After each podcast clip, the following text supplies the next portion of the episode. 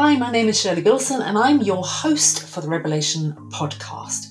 This podcast is about reinvention, courageous goal setting, and inclusive thinking for results. It's a mix of personal journey, reinvention stories, strategies, and exploring the critical role of what goes on between your ears, taking a conscious look at unconscious thinking.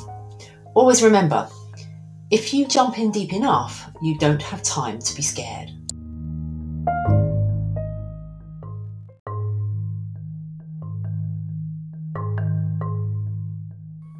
Good morning, podcast listeners.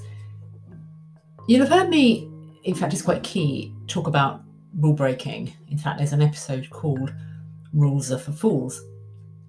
And for me, this is fairly fundamental when we get to this midlife space, as we hit 50, we're in our 50s, and suddenly lots of stuff changes.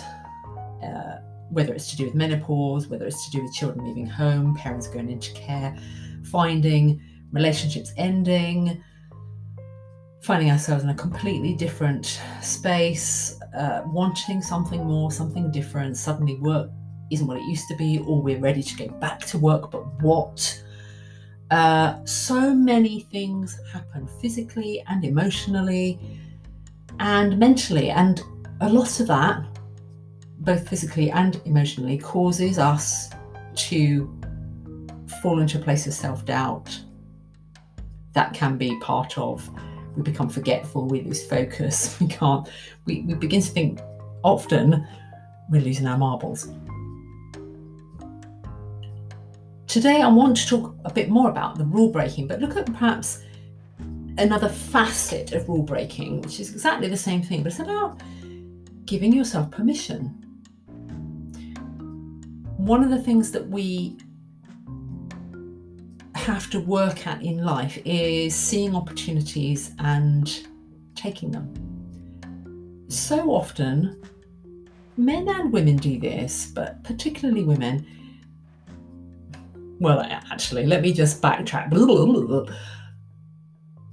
Although I speak predominantly to women, I do feel this about men too, but, but some men are kind of further down this road of questioning whether this is what they want for themselves than others. Women are mostly questioning. You know, we're in this era of women kind of picking up sooner, I think, something in the air, an energy that feels a little bit uncomfortable, a lot uncomfortable, with everything kind of free falling from the technological revolution to COVID 19 to the planet, ecology, plastics in the ocean. It's as if everything is beginning, is forcing us to do something different. I think women feel this more like this drive to go, something's not right here. And and it starts with us and that's the only place it can start. If we want to make a change in the world, we have to start with whoa, what do I do with myself? What do I do with this? Part of this comes down, as I say, to identifying opportunities. And instead of just letting them go, going, I can't do that because, or yeah, but that's not realistic because, or that might be okay for other people because, or if I were younger because these are all excuses that are structured around old rule sets that say you can't do that because. So, what you need to do in midlife is start questioning those because things. And maybe you, like me, because I don't know if they still do this with kids these days. I don't think, I don't know we grew up with parents that often, but why, but why, but why? If you were a child like that, you can guess that I was, but why? Quite often, adults, I know my mother did this a lot, would get so exasperated just because. That because is quite an important word in unpicking what it is we're telling ourselves and where this really comes from and whether that's actually valid and whether we might choose to do something different, which requires giving ourselves permission. So the permission comes from you. So no longer can we, you know, we reached a time both in the world and in ourselves where we can no longer say, I can't do this because, and put, shift the blame or whatever we want to call it, responsibility onto somebody else for us not doing what it is we think we should do, what we want to do, what we dream of doing, what we feel drawn to do, whatever it is, we can no longer allow that to be acceptable, to hold us back, to say, oh, yeah, but uh, I can't do that because, you know, I can't leave my parents, I can't, you know, my children need me, you know, the money needs to go here, there, and it's all perfectly logical, stacks up beautifully. But if there's a tiny little gremlin of dissonance within you, and you know if it's there, then you have to address that and give yourself permission to look behind the because. Is that valid? Or is it a story you tell yourself? Now, sometimes we say things are valid because we want to stick with that story because we're not ready to change the rules, to give ourselves permission.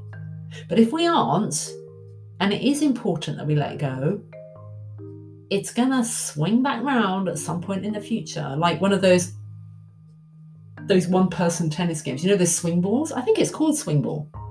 And it hurtles round, it's going to come back, it's going to hit you on the ass or worse. So, the best thing to do is to start thinking about it now.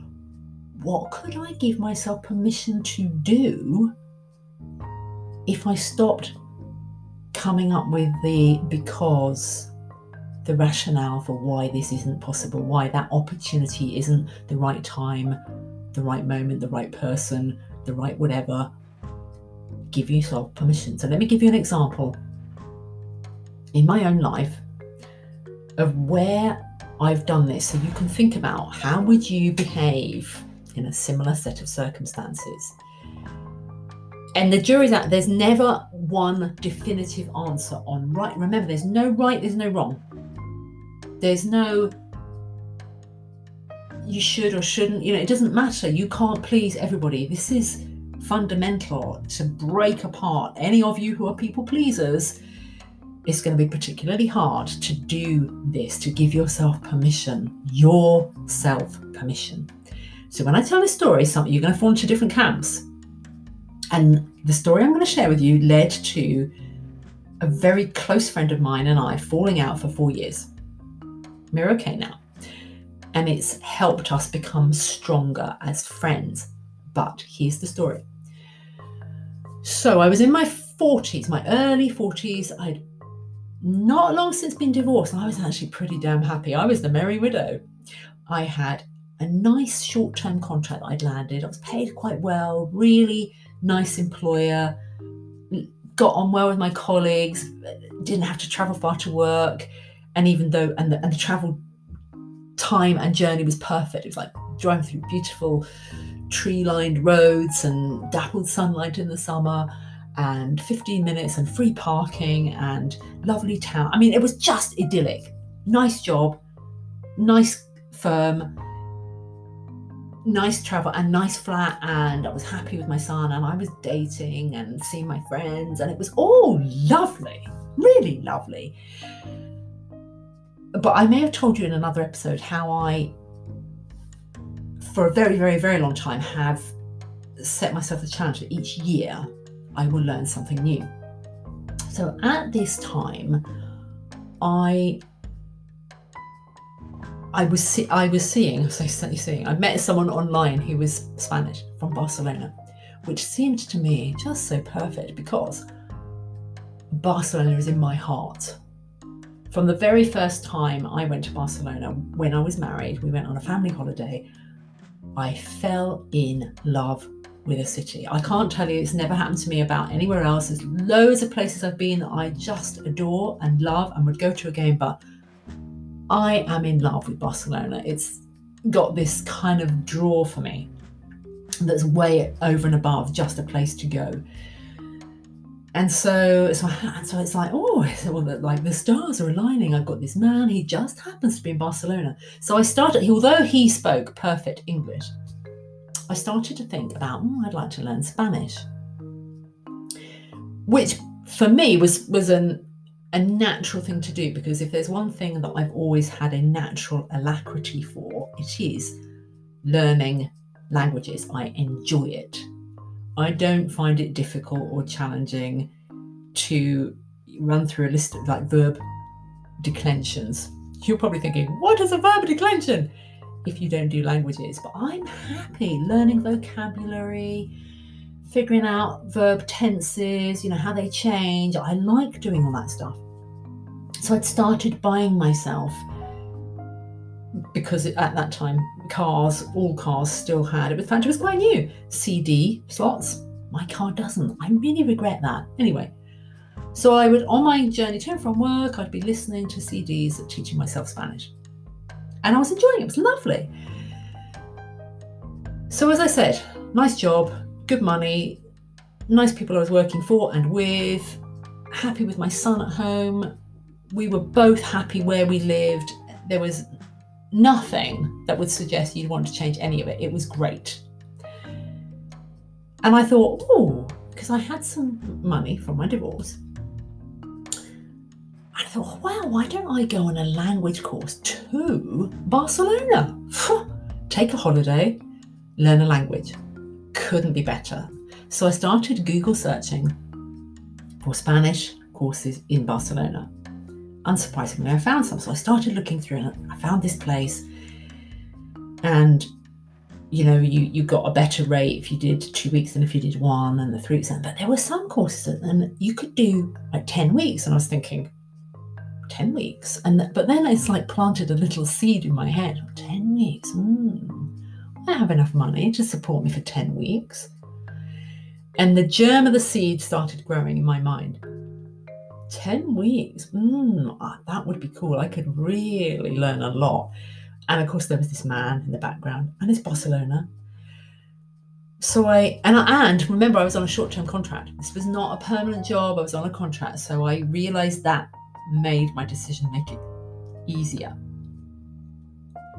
So but also remember, I have a son. I'm a single parent. I have a son who's just, I think, maybe been 12, maybe 13. I don't know. Yeah, 12 or 13. And I, on a whim, this is very typical, gave myself permission because because I was so mindful of how much of my life and my marriage I had spent doing things I thought I ought to, and it hadn't worked, just hadn't worked. Made me unhappy, ended up an unhappy relationship, which was not good for my son, was not good for anybody. You know, trying to please my mum, that never happened. We just like chalk and cheese. And and I was in this space of I'm gonna do what I damn well want. This is my time. I'm living where I want, living how I want. I'm gonna do this. So I decided to book 10 weeks on a language course. And you think, oh, what, what about your son? What about uh, where you live and all that stuff? Good question. This is where it becomes very divisive. And, and I'm not saying I'm, with hindsight, go, um, was there another, was there a better way? Maybe. But that's what I did. And it was both the best thing I ever did and one of the most questionable things I ever did. So there's no, as I said, no right, no wrong, no, even in myself. I'm so glad I did it. However, I also have a little part of me thinks, was that the right thing for my son? We will never know. We never know the impact of the small things we do. So don't let what you think might or might not happen hold you back from something that you feel you have to do. So I booked it and I found a way. So here was the justification with my son. The story I told myself. I wanted him to experience living in Spain. He also had an alacrity for languages. He was studying Spanish at school, and I know how powerful it is to be bilingual, how experiencing cultures in two different worlds can add to your expansion as a human being, how your understanding, your creativity, your intelligence, your empathy, all kinds of benefits, in my view, come from experiencing two different cultures, two different languages. So all I could see were benefits for him was what I was thinking was clearly the benefits for me were learn the language, spend time in Barcelona, mm, see this lovely man, but also lay the groundwork for finding my son a place to come and live with me in Spain so that he could immerse himself in that experience. Because he'd been to Barcelona too, he'd been on holiday with us, he loved it.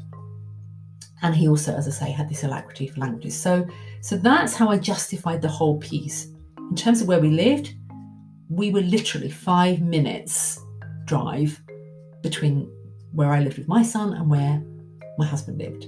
And at that time, I didn't have sole custody. We had joint custody. So my son would spend a few days a week with me and then a few days a week with my husband, ex husband, which was perfect. That's how I got, in my view, to live and, and have all these lovely things this lovely job, seeing my friends, dating, all of that malarkey, because I didn't have to be a single parent all the week.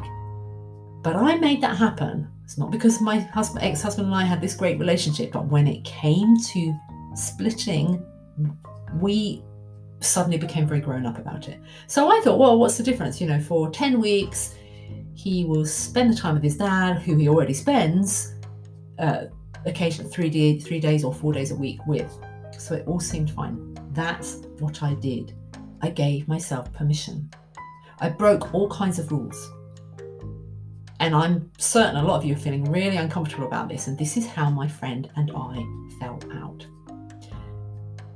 She told me I was selfish. She was right. I was completely selfish. But I did have, in my defense, I also had a bigger picture that was for me and my son. However, giving yourself permission and breaking rules does require a degree of selfishness.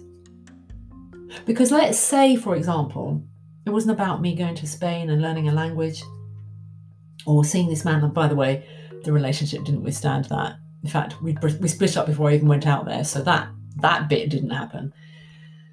But I did get the most wonderful experience. I ended up spending seven months out there. And it was with hindsight, very, very difficult for my son. It was not how I planned it. I did find a school for him. He did come out and stay in the summer holidays, but it didn't quite pan out how I planned it because his father refused to allow him to live in Spain. I get that, but that I, I just thought that was wrong. And his headmaster of his school refused to be accommodating if he were to take, say, a year out and live in a different country. But the point of selfishness, you have to make decisions all the time. I think midlife is the time when you have to step into a place where you are the sole person responsible for the decisions you make in your life, and you cannot control the outcomes for everybody. Women, too frequently, take on responsibility for other people's outcomes, for our parents, for our children, for our partners. We somehow put ourselves in a position where we're responsible for their happiness. And we do everything in our power to make that happen, but you can't make it happen. Because all you can do is be yourself to the best of your ability and create an environment where others can be themselves to the best of their ability. And if you're really lucky, the whole thing synergizes.